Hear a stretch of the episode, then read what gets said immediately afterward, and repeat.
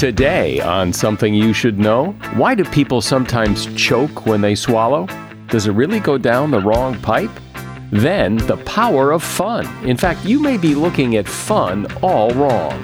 If you actually carve out time for fun, if you prioritize, far from taking away time and energy from quote unquote important things in your life, you'll actually have more energy for those things. You'll find yourself more productive, more creative, more pleasant to be around. Also, what could prevent your mail from being delivered? You wouldn't want that this time of year. And how to control your incoming email so it doesn't get in the way. If you need to check your email once every hour, then check it once every hour, but don't just let it call you away from the thing that you're doing. I'm right in the middle of this thing, and oh, look, who's that from? Is that an emergency? Do I have to deal with that? No, I don't. Okay, where was I? That's really detrimental to our productivity. All this today on Something You Should Know. If you have to hire someone, what's the best way? Referrals? Well, maybe that could work. But just because somebody knows somebody who knows you doesn't necessarily mean they're qualified. Or you could pull out that file of random resumes that came in during the last six months. Maybe there's somebody in there. Maybe. Now, I, if you're hiring, you need Indeed. Indeed is your matching and hiring platform with over 350 million global monthly visitors, according to Indeed data and a matching engine that helps you find quality candidates fast. As a business owner, I've found that hiring the right people, well, there's just nothing more important. Don't leave it to chance or a referral or a random resume. Use Indeed. In the minute I've been talking to you, 23 hires were made on Indeed, according to Indeed data worldwide. Indeed's matching engine is constantly learning from your preferences. So the more you use Indeed, the better it gets. And listeners of this show will get a $75 sponsored job credit to get your jobs more visibility at indeed.com slash something.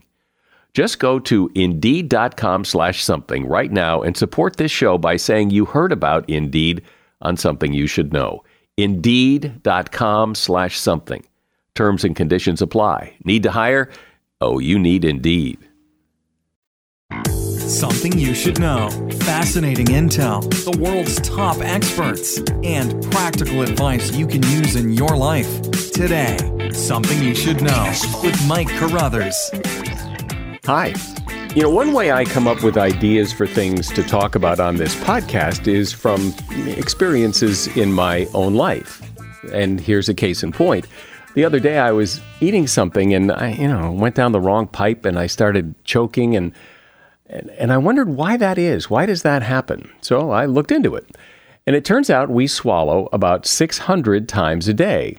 And usually we don't think about it much except when something goes down the wrong way. Then we notice. Swallowing is actually pretty complicated and requires coordination between the mouth, the tongue, the neck, and the throat.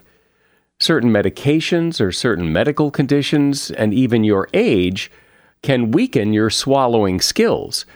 The trickiest types of food to swallow are mixed consistency foods.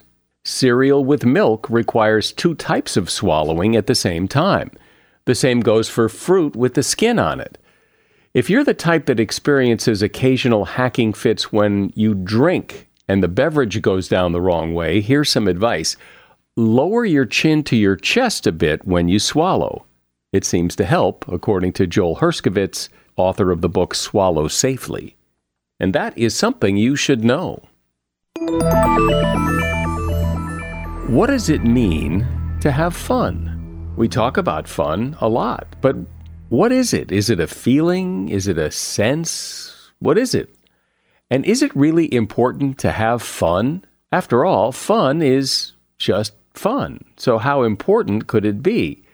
Well, according to Catherine Price, fun is essential. At least the right kind of fun is essential. Catherine Price is an award winning science journalist and speaker. She's author of a book called How to Break Up with Your Phone, which she talked about here on a previous episode. And she has a new book out called The Power of Fun How to Feel Alive Again. And she has a really interesting take on fun and why you likely need more of it in your life. Hi, Catherine. Welcome back to Something You Should Know. Thank you so much for having me again. So I think to many people, fun is the thing you do after all your work is done. That you, it's the reward. It's fun is, in a way, just frivolous. Far from being frivolous, I've come to conclude from my research that fun is actually absolutely essential for both our mental and our physical health. And that often when we push back on fun, it's because we're assuming that you can't prioritize something like fun and yet also be conscientious citizens or responsible adults. But what I think we fail to realize is that life is not that zero sum. So, sure, you do need to have your basic needs met in order to begin to think about and prioritize fun. But once those needs are met, it actually is really important to start thinking about it because whereas we often think that fun is only achievable when we're already flourishing, we think it's the result of human flourishing. What I've come to conclude is that actually fun can help us to flourish, that it's a cause of flourishing, not just a result. So, I guess a really important question is what is fun? I mean, people use that word a lot. Oh, this is fun. That was fun. But what is what does it mean to have fun? That is a very important question for us all to ask because it's one of those words, as you're saying, that we use all the time. But if we're really pressed and forced to answer, we realize we don't actually know what it is. There's not a good agreed upon definition of fun. It's something that really surprised me when I started to research this because I thought, how is that possible? I mean, it's such a common word. But the closest thing I found in the dictionary was that fun is lighthearted pleasure. But if you actually reflect back on your own experiences from your own life that you you consider to have been the most fun to you, lighthearted pleasure might sort of describe them, but there's likely to be something deeper going on. And I know this not just from my own personal reflections, but because as part of the research for my book, The Power of Fun, I recruited a whole group of people. I called it a fun squad. Um, over a thousand people who agreed to help me out, you know, give me feedback on my ideas. And I asked them to share with me three anecdotes from their own lives that they would describe as having been truly fun. And when I read through those anecdotes, I noticed that, you know, sure, I was smiling. There was a lightheartedness to them, but I also often teared up, which was very interesting. And it led me to conclude that the definition of, definition of fun goes way beyond lighthearted pleasure. And the definition that I propose of what I call true fun is that it's actually the confluence of three psychological states playfulness, connection, and flow playfulness, connection, and flow. Okay, so so explain those three things uh, in a little bit of detail. By playfulness, I don't mean that you have to, you know, play charades or like make believe or something we traditionally think of as a form of play. Adults really freak out when they hear the word play, so I like to clarify this. I'm talking about playfulness, which is more about your attitude, about having a lighthearted spirit and not caring too much about the outcome. Then, in terms of connection, you can feel a sense of connection with another creature, like a dog, for example. You can feel it with your physical body. You can feel it with the experience itself. But in the vast majority of instances, based on the anecdotes people shared with me, the connection you feel is with another human being. Very interesting. Even for introverts, that's something that holds true. And then flow refers to the psychological state in which we're, we're so absorbed and engrossed in our present experience that we actually lose track of time. So the most common example is like an athlete in the midst of a game. So all three of those states, playfulness, connection, and flow, are good for us on their own. But I argue that when you have all three of them together, that is the result. The, the result of that is what I consider to be true fun, which is this very life affirming and energizing state. It seems that fun is often the thing we do after after we do all our real work. Then we can have fun. Fun comes later. And often we say we're going to have fun later if we get our work done, but often the fun is the first thing that gets cut off the list. Yes, that's a very common mistake, one that I used to fall into myself. Yeah, I think everybody does. Where you know that it's easy to put off fun because life has a lot of serious things we need to accomplish in it. Right. I mean, I think we also kind of buy into the bumper sticker maxim that I used to see all the time when I lived in California, which was if you're not outraged, you're not paying attention. And I think that's really a bad way to look at life because it's possible to be paying a lot of attention to things in life, just not only choosing to focus on the things that outrage you. And going to your point about, you know, we tend to think that it should be at the bottom of our priority list, kind of like dessert, nice if we have it, but we've got all sorts of other important things that we should do beforehand. I found a lot of evidence suggesting that that's the wrong approach, including the fact that if you actually carve out time for fun, if you prioritize opportunities for playfulness and connection and flow, far from taking away time and energy from quote unquote important things in your life, you'll actually have more energy for those things. You'll find yourself more productive, more creative, more energized, more pleasant to be around. So it's not just that fun is its own reward, which it certainly is, and that itself should be reason to prioritize it, but it actually can help us achieve all sorts of other goals that you would never think that fun would have an effect on. So let's talk about what it means to have fun, meaning I'm having fun because I'm doing what? Because you, you know, you were here a while ago talking about your other book, How to Break Up with Your Phone. And, you know, a lot of people, when they have time and think they're going to have fun, they get on their phone. They go on social media or text or whatever. But you're not a big fan of that as fun. well, it depends on the person, but you bring up a really, really important point with that question. Um, your listeners may have picked up on the fact that I was referring to fun as true fun. I kept putting a true in front of it. And the reason I do that is that I came to realize that the fact that there's not really a good definition of fun means that we're very vulnerable to any company or person who wants to try to sell us their product or activity uh, by calling it fun, when in fact it might not be fun at all, at least in the definition we're talking about of playful connected flow. So I call it true fun to distinguish that kind of fun from what I call fake fun, which are activities or products that are marketed to us as fun, but that ultimately leave us feeling empty or vacant or numb or kind of dead inside. And so what you just described about, you know, typical things we do quote unquote for fun, they do include things like scrolling through social media or, you know, getting lost in a TV show for 7 hours at a time. Um, some of that might be enjoyable up to a point, but I would argue those are not forms of true fun. In many cases, they're forms of fake fun and that we need to learn to distinguish those two types of fun from each other so that we can prioritize the type of fun that's true and deprioritize the fun that's fake. So to answer your question about well okay, well what how do you find that true fun? That's when I think things get really interesting because you know, whereas I would argue that the definition of true fun is universal, that it's the confluence of playfulness and connection and flow, each of us finds true fun through different activities and with different people and just in different ways. So, what I always encourage people to do is to reflect back on your own life and call to mind a few experiences that you would describe as having been true, truly fun in the life affirming sense of the word that we're talking about. And then also notice moments of playfulness and connection and flow as they occur in your everyday life, even if they're tiny and fleeting. It doesn't have to be big. True fun does not have to be like a life changing vacation to Hawaii or something. It can happen in everyday moments. And then once you start to collect these anecdotes and these examples, you can start to mine them for details and look for themes that emerge and notice activities or settings or people that are frequently associated with you having true fun. And I refer to these as fun magnets, right? The activities, settings, and people that are conducive to fun for you personally. And the reason that's really important is that you can actually put those things on your schedule in a way that you can't put fun on your schedule. You can't be like, on Saturday, I'm going to have fun from 7 to 9 p.m. That's, you know, absolutely ridiculous and you're going to fail. But you can put a fun magnet on your calendar. So to answer your question about, you know, how do we actually have more fun? We need to figure out what our personal fun magnets are and then we need to prioritize them. And just as a personal example, one of my biggest fun magnets is playing music with this particular group of friends.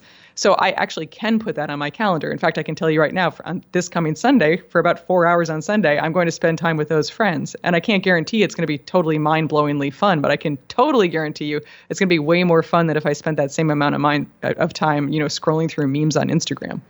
We're talking about having fun and why we might need to redefine fun and probably need to have more of it. My guest is Catherine Price, and the name of her book is The Power of Fun How to Feel Alive Again. As a listener to something you should know, I can only assume that you are someone who likes to learn about new and interesting things and bring more knowledge to work for you in your everyday life. I mean, that's kind of what something you should know is all about. And so I want to invite you to listen to another podcast called TED Talks Daily. Now, you know about TED Talks, right? Many of the guests on Something You Should Know have done TED Talks.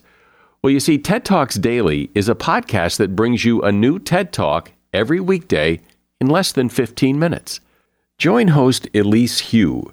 She goes beyond the headlines so you can hear about the big ideas shaping our future Learn about things like sustainable fashion, embracing your entrepreneurial spirit, the future of robotics, and so much more. Like I said, if you like this podcast, something you should know, I'm pretty sure you're going to like TED Talks Daily. And you get TED Talks Daily wherever you get your podcasts. So, Catherine, when I think of fun experiences that I've had, it's often because of the people. Yes, maybe the activity is fun, but that same activity might not be anywhere near as much fun with somebody else. That it is the people that make it or break it. Yeah, I think you're touching on a really important point, which is that activities themselves are not fun. They just can be conducive to fun. Fun, fun is an emotional state that really very, I would say it, it depends on context. And so there's certain, as I was saying, like people or activities or settings that's more conducive to fun for each of us than others, but they never can be guaranteed to produce fun. But yeah, I can tell you for sure, I'm having more fun when I play with this particular group of adult friends than I would if I were leading a, you know, a music class for toddlers. Maybe that would be a different kind of fun, but it'd be very it wouldn't be the same as what I'm talking about. But I can also say I could get together with a different group of adults and try to play music and not have fun at all. It really is contextual. And I've thought a lot about what what some of the characteristics are that are more conducive to fun in general. And I think a really big one is just going to that spirit of playfulness we are talking about, not caring too much about the outcome. You know, if you had me get together with some people to play music and they were like, Catherine, you can't mess up these chords. We're actually performing and recording this and it matters. That wouldn't be fun. That would be nerve wracking. But with this particular group of friends, we just get together to do it r- truly for fun. We don't care about the ultimate result. And I think that's a really important distinction to make for yourself. When I think about fun events in my life, I think often about the ones that were surprisingly fun, that those are the most memorable, that that uh, they were not just fun, but I didn't expect it to be so much fun. Yeah, I think that the surprise can definitely add to it because I think there's an element of delight. I'm really into the concept of delight these days. You know, you're kind of, yeah, unexpectedly delighted about how fun something is, and that in turn makes it more fun. But I'm curious, can you share an example of something, of one of the experiences you're talking about? Well, yeah, I mean, just like going out to dinner and then you run into somebody that you weren't expecting to run into and it, the conversation is just magical. And my God, that was so much fun. And partly because I wasn't expecting that. Right, right, right. And I love that you use the word magical because I find myself using that word too. And then I think, oh, I'm a science journalist. I shouldn't be using magic. But there is something, and that's a word that pops up repeatedly, you know, when I talk to people about this. There's something that feels magical about it. That, that makes me smile just to hear you share that little anecdote. It's it's infectious. And I think that that is what we feel when we feel playful, connected flow. And yes, if it's unexpected, that can be even more delightful because we're surprised by it. Um, but I think also you you bring up kind of maybe this is a, a little tangential point, but it brings up the importance of not being distracted, of actually paying attention to our environments, because you can't be delighted by something if you're not paying attention. You know, so maybe instead of paying attention only to the things that outrage you, pay attention to those little moments of playfulness and connection and flow. And look up from your devices, going back to our previous conversation about my last book, How to Break Up with Your Phone. You got to look up from your devices if you want to be open to any possibility for playfulness and connection and flow. Because if you're just staring down at your phone, you wouldn't even notice that friend in the restaurant. You wouldn't have the opportunity to connect with them, and you wouldn't have had that moment of fun. One of the things that, uh, being part of a family, that I find is that when you want to do things fun as a family, it's often hard to find something that everybody wants to do that that not everybody thinks everything is fun and therefore and then what happens a lot of time is nothing happens because somebody says no that doesn't sound like much fun. Well yeah i would say first of all to have more fun it really helps to have a yes and attitude to borrow a term from improv comedy to try to agree with things as much as possible and then build on them. So if someone your kid says i want to go to the zoo instead of saying you know you say oh yes and what if we also brought a picnic or something? Like try to see if you can add to it. And also just open yourself to trying stuff without prejudging them prejudging the experience. Like you were saying you might have prejudged that dinner is ugh, i'm just going to go out to eat whatever. Then you end up having this delightful experience that you didn't anticipate. In terms of parenting in particular i think you know I'm, i have a kid myself. I think it's really important for us as adults to prioritize our own fun because the more fun we're having for ourselves, the better able we'll be to have fun with our kids. Because let's be honest, like a lot of things kids like doing are not necessarily things that I at least would gravitate towards. I hate make believe. I hate pretend. I mean, I truly do. It makes me feel so dumb. And I find that if I haven't had fun for myself recently and my daughter wants me to engage in one of her fantasy worlds, I, I have a lot of resistance and almost resentment at times. I'm just not into it. But if I actually have filled my own fun tank, as it were, I mean, my husband says this all the time. He can tell the difference when I've had fun because I'm more able to just roll with the punches, you know, fo- follow along with other people's ideas. And then if you have that attitude, if you have what I think of as a fun mindset, to kind of use an adaptation of Carol Dweck's term growth mindset, a fun mindset, you'll find yourself having more fun in contexts that you wouldn't expect. And then I'd also just say, really, to focus on the fact that the activity itself is not where the fun's going to come from necessarily. You don't have to do some major outing as a family to have fun or go on some big trip. There was actually a really lovely example someone shared with me recently about how he was this guy who was sitting on a park bench with his nephew, and they had two hours of true fun just trying to catch leaves as they fell off a tree. And I just loved that example. I mean, as I told him, I was saying, I like to think that metaphorically there are opportunities for fun floating around us all the time and we just have to grab them. And in his story, he made that metaphor literal. But I think it's really a, a useful image to keep in mind. It's not so much what you're doing in the moment that causes the fun, it's the attitude you bring toward it. Sometimes it seems like when you talk about fun, when, oh, you need to have more fun, you need to schedule time to have more fun because fun is important, that then it becomes like a chore. It's like, work. And you know, if if having fun is a chore, well, how much fun could it be if it you know feels like work? Yeah, we definitely okay. If you're feeling like fun is a chore, you're taking the wrong approach. It shouldn't feel like work because that's not the point, right? right? So that's why I really like to do everything I can to help people turn fun from this abstract, nebulous concept that feels like a burden to something much more concrete that you actually can put on your calendar. And that's why I'm emphasizing the importance of identifying these fun magnets. Because if you do know the activities and settings and people that most often generate fun for you, you can start to work in little places in your calendar for that. Another thing I'd really recommend people try that I love is the concept of playful rebellion. So when I was looking through the anecdotes that people on the Fun Squad sent to me, I noticed this theme of deviance not like deviants like they're you know picking up a drug habit and starting to race sports cars but just little things people were doing that went against some part of their definition of themselves as their responsible adults. So it could be as little as you know deciding not to listen to the educational podcast you were going to listen to while you were taking a walk or driving in the car and instead picking some song that you loved when you were 16 playing it a little bit too loudly and depending on the context, maybe even singing along as loudly as you can. Well, I can't you know, endorse. That, I can't endorse that. I want them to listen to a podcast. That in listen to this podcast yeah, in you. its entirety, every episode, and then after you do that, then go sing along to something. Thank you know, you. but people would tell me about things that seem so silly, but th- there was just this Actually, you know, one example I loved was that uh, I'm not necessarily endorsing this either, but it was hilarious. Someone told me that as a result of being part of the Fun Squad, they found themselves this summer afternoon standing on the they were standing on the diving board of their parents' pool for some reason, totally clothed. This person was talking to their mother, and they had this urge to just jump into the pool fully clothed. And in the middle of a sentence, they just did so.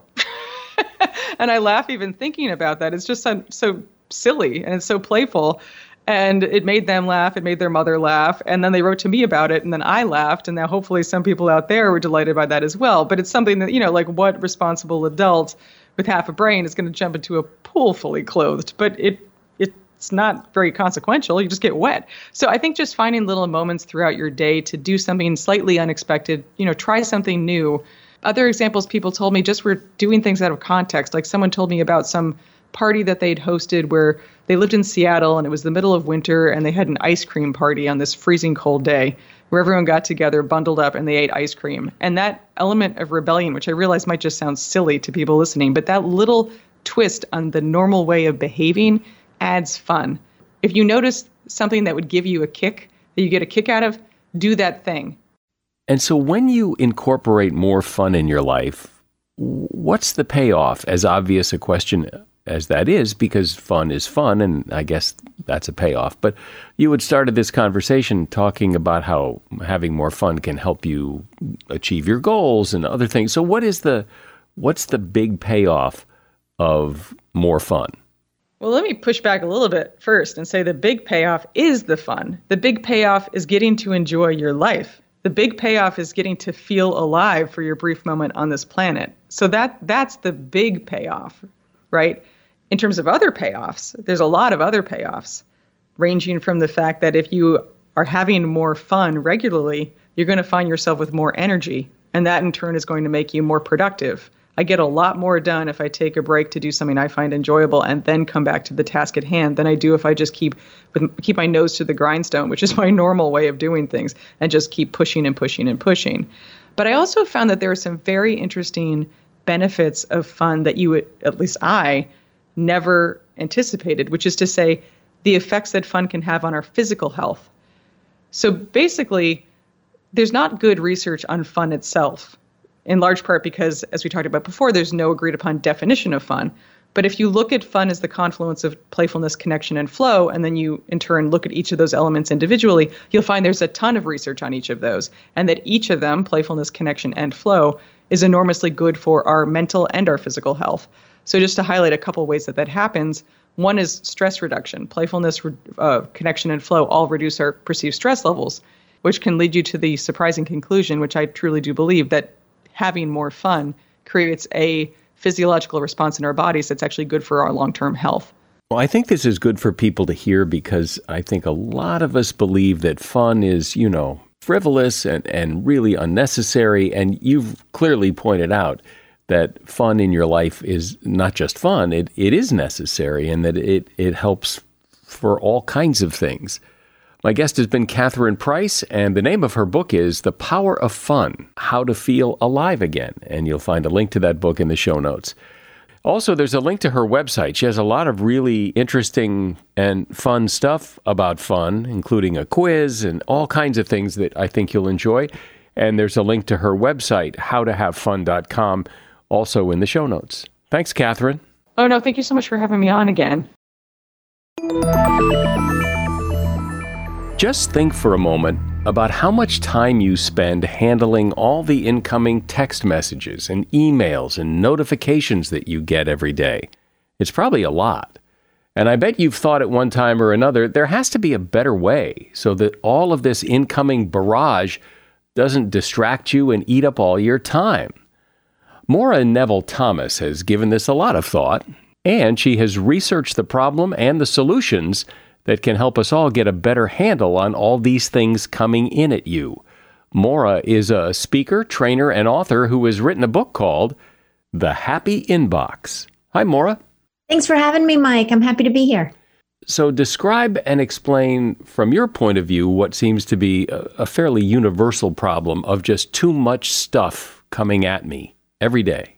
Part of the problem is that we have we are drowning in communication. We have so many communication apps and they all have these little notifications that say you owe three on LinkedIn and you owe 700 on email and you owe you know 27 on Twitter and all of these things. And I quote an entrepreneur named Henry Poydar. He calls it communication debt that we're always in debt and we are struggling to get out of it. And common advice is well you just you know ignore the messages that aren't important but you have to read all the ones to see which are important and which aren't. So that's a challenge that i see people really struggling with. I like that idea that it's debt because it feels like a debt. And yeah, you can ignore those, but every time you see that little red number next to your email or LinkedIn or Facebook, you feel like you feel like yeah, you're right. You feel like you owe somebody something. I thought it was a great way to describe it, and and it it encompasses not only the situation that we're in, but how we feel about it. Because we, you're right, we have that kind of guilty or stressed out. I'm not sure what that is. I'm not sure how important it is.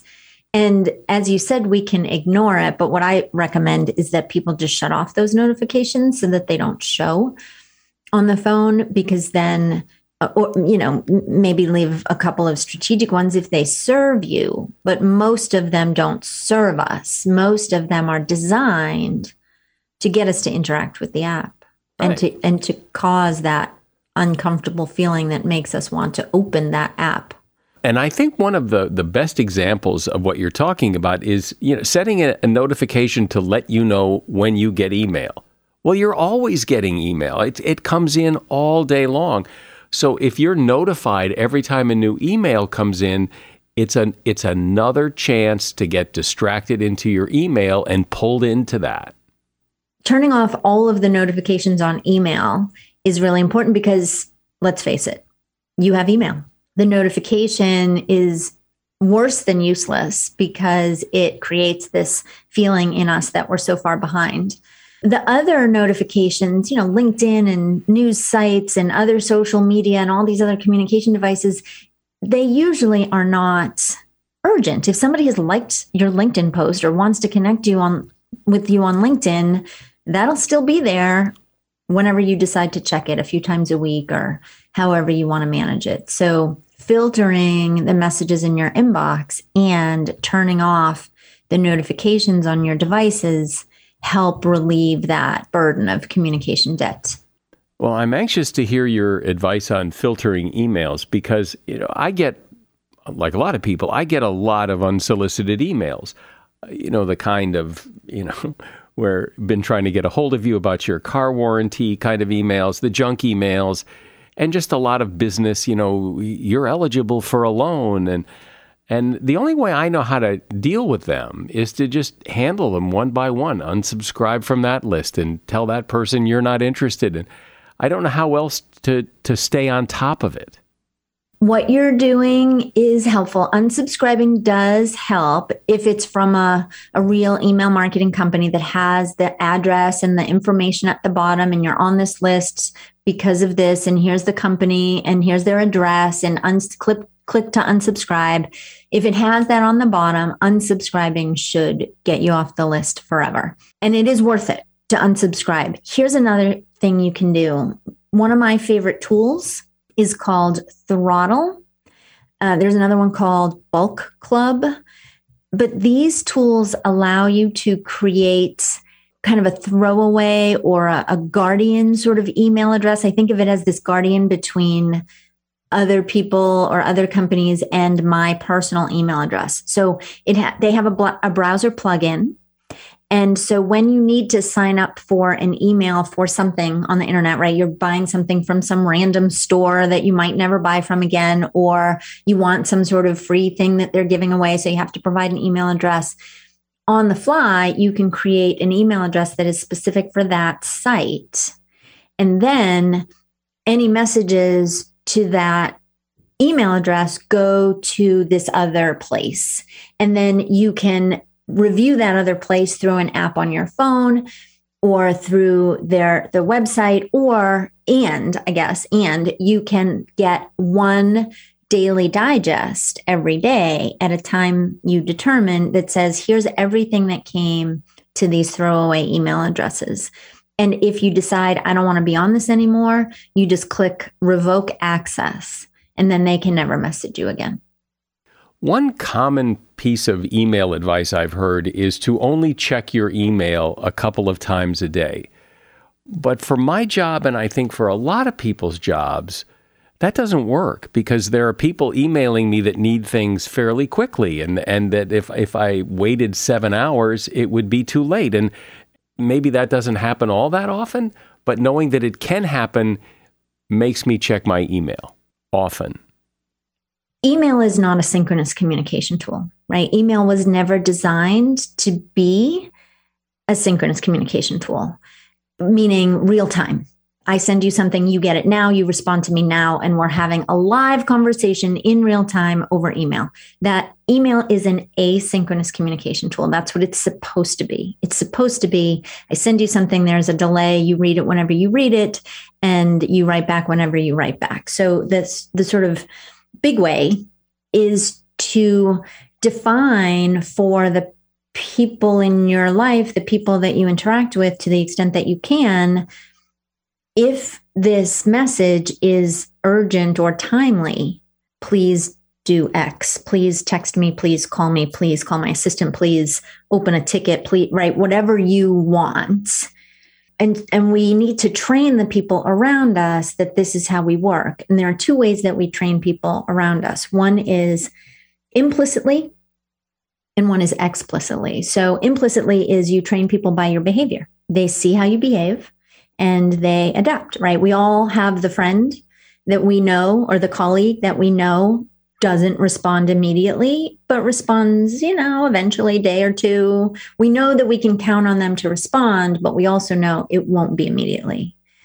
And people will come to understand how you operate as well. So, teaching by your behavior is really important. If you respond to messages urgently, then people get the message that you respond to messages immediately and they'll keep doing it. It, it works, so I'll do that explicitly is the other way. We actually tell people. So, for example, you could put a line in your email signature that says, I only check email periodically throughout the day. However, if your request is of a more urgent or timely nature, please call me, for example.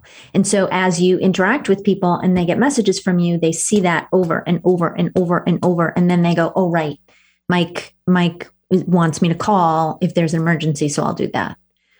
So that's sort of the big way. Admittedly, it's not something you can flip a switch that happens right away, but you can work in that direction. And the little way? What I tell my clients is check your email as often as you think you need to check your email. Just do it in between other things, not during other things. So if you're doing some sort of task on the computer, close your email, do the task. Or if the task involves your email, go into offline mode in your email client so no new messages come in. Deal with whatever you need to deal with in your email inbox or the other task that you're doing, and then check your message when you're done. The problem with having our email open and notifying us all the time is that it creates in us a habit of distraction. And that habit of distraction starts chipping away at our attention span and our patience, and it makes us so so we have a hard time staying focused for any period of time and we don't even want to because we're so impatient. So that constant notification is really detrimental. So if you need to check your email once every hour, then check it once every hour, but don't just let it call you away from the thing that you're doing. I'm right in the middle of this thing and oh look who's that from? Is that an emergency? Do I have to deal with that? No, I don't. Okay, where was I? Right? And so we spend our days going back and forth like that and that's really detrimental to our productivity.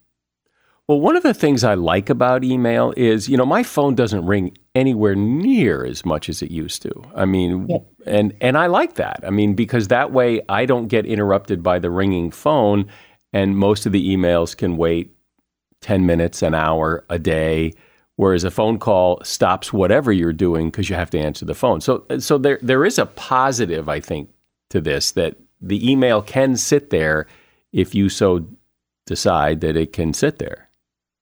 Well, you also could shut off your ringer if, you know, if if you wanted to. I, I usually, you're right, my phone rarely rings, but my ringer is almost always off because I'm always checking my phone. You know, I'm I'm checking my phone often throughout the day for whatever. What's my next appointment, or um, you know, do I have any messages, or what's the weather going to be, or whatever.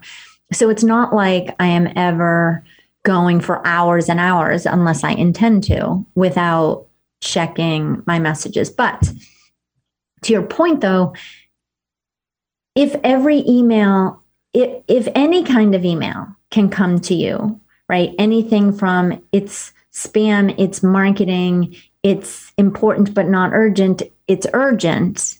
If any message could be any one of those things, right? If every message could be an emergency, then you have to treat every email like it is an emergency until you know it isn't.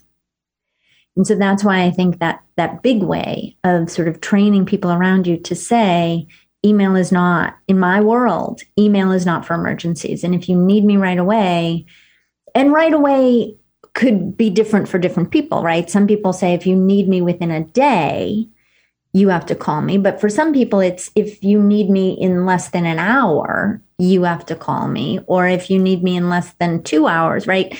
most of us are checking our messages often. I do agree with the advice to check your messages in in batches, but that's the point, right? It's check check it when you decide now I'm going to check my messages instead of just letting every single email interrupt you all day long. But here's my here's my problem with that. So you just said, right? If if if this is urgent, call me. But you also said, but my ringer's always off.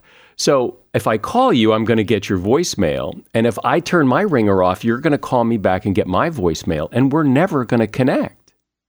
Okay, so um, instead of turning your ringer off, put your phone in do not disturb. And when you put your phone in do not disturb, you get a couple of options. One is do not disturb except for these people that I've designated. Another, and you can do both, is do not disturb unless the same number calls me twice within a minute. So you can put that in your instructions to say, if this is urgent, please call me. And if I don't answer, please call me right back. I, I understand that the sound might sound like a lot of work. The problem is the alternative is worse. The alternative is we have we completely relinquish all control over our attention, which means over our days, right? Over our moments. And we just accept that anyone in the world can reach me anytime in any way. and I am just going to be at the mercy of that. It's interesting. I remember there was a time when people were saying, oh, you know, email's dead. Nobody's using email anymore. But that's never been my experience. email still is, at least in business anyway, is the primary way to communicate. there's no other way. I, I, I mean, I think people text, but that I think that's more for personal stuff.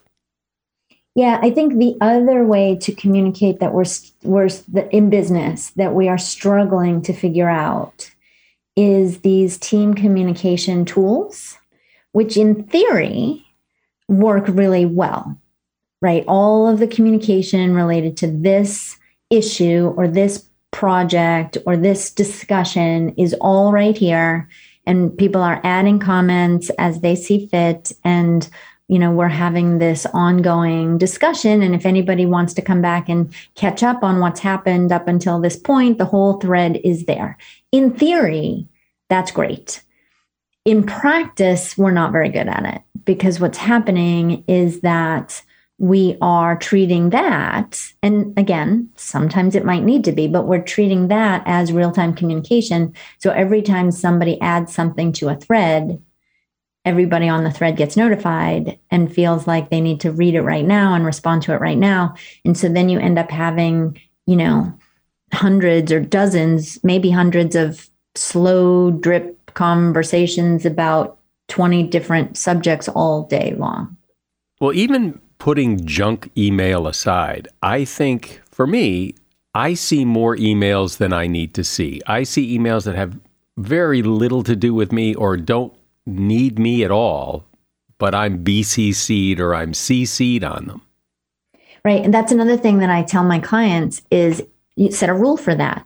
If I'm in the CC, put it in this folder. If I'm in the BCC, put it in this folder automatically. And then you can review those folders at your convenience because, at least in theory, and I think it's, you know, reasonably safe to believe that if I am not in the to line, then this is just sort of FYI. And if it's just FYI, then I can read it at my convenience.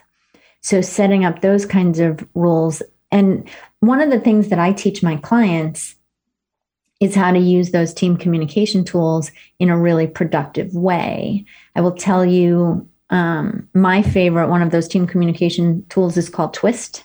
And since my team adopted Twist and and specific rules for how we use twist the volume of communication has gone way down. It's gotten much more efficient and the volume of emails i get has gone dramatically down because all of the relevant stuff about each conversation is being captured in twist and so on my team we have we have the situation that everything it everything is asynchronous and if an emergency does come up, we text each other.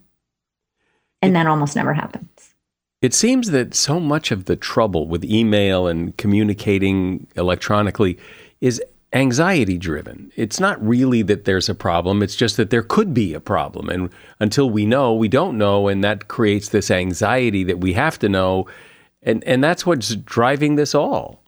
It is. We I think we all believe that the world expects from us an immediate response to everything. And while that might I, I suspect it isn't true, but even to the extent that it is true, if each of us live our lives trying to conform to the world's expectations, it's going to be really challenging for us, right? We we again we've relinquished all control and said, I guess, you know, I guess communication, I guess my phone rules my life.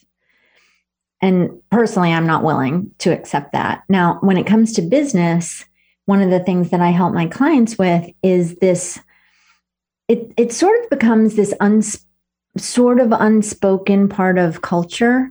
Leaders will say things like, you know, our customers expect, you know, a timely response and we need to be responsive. And they use those kinds of words, but they don't really define them. And they also don't train their customers. So anything from a routine request to an emergency might come through email.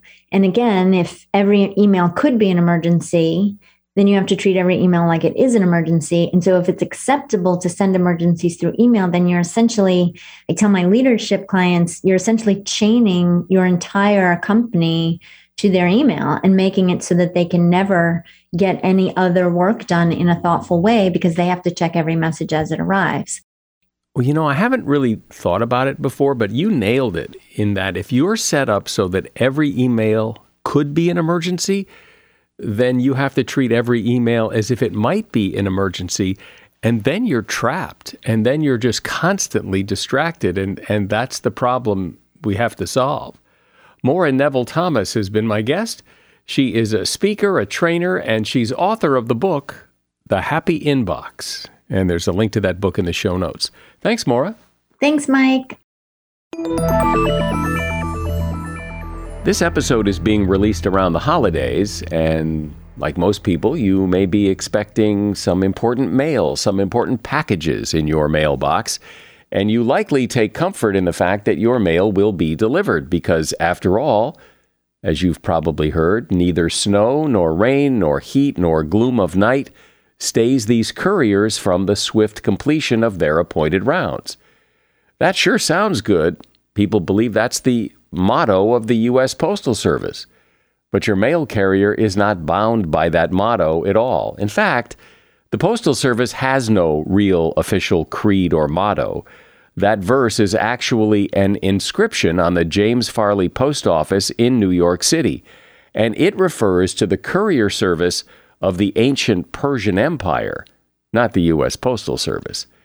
In reality, U.S. mail carriers are instructed not to deliver mail to boxes that are obstructed by snow or ice or anything dangerous. So, if you want to make sure you get the mail you're expecting this holiday season, make sure your mailman can get to your mailbox. And that is something you should know. And in the hustle and bustle of the holiday season, I do hope you'll take a minute to tell someone you know about this podcast and help us build our audience. I'm Mike Carruthers. Thanks for listening today to Something You Should Know. The BiggerPockets portfolio of podcasts are worthy of your investment. We're having a real conversation as real real estate investors. New episodes available every day. It's important to buy where it makes money and not necessarily where you want to travel to. BiggerPockets, On the Market, Rookie Real Estate, or Money Podcast. The purpose of flipping is to create more cash so then you can reinvest into other types of properties. The BiggerPockets Podcast on YouTube or wherever you listen.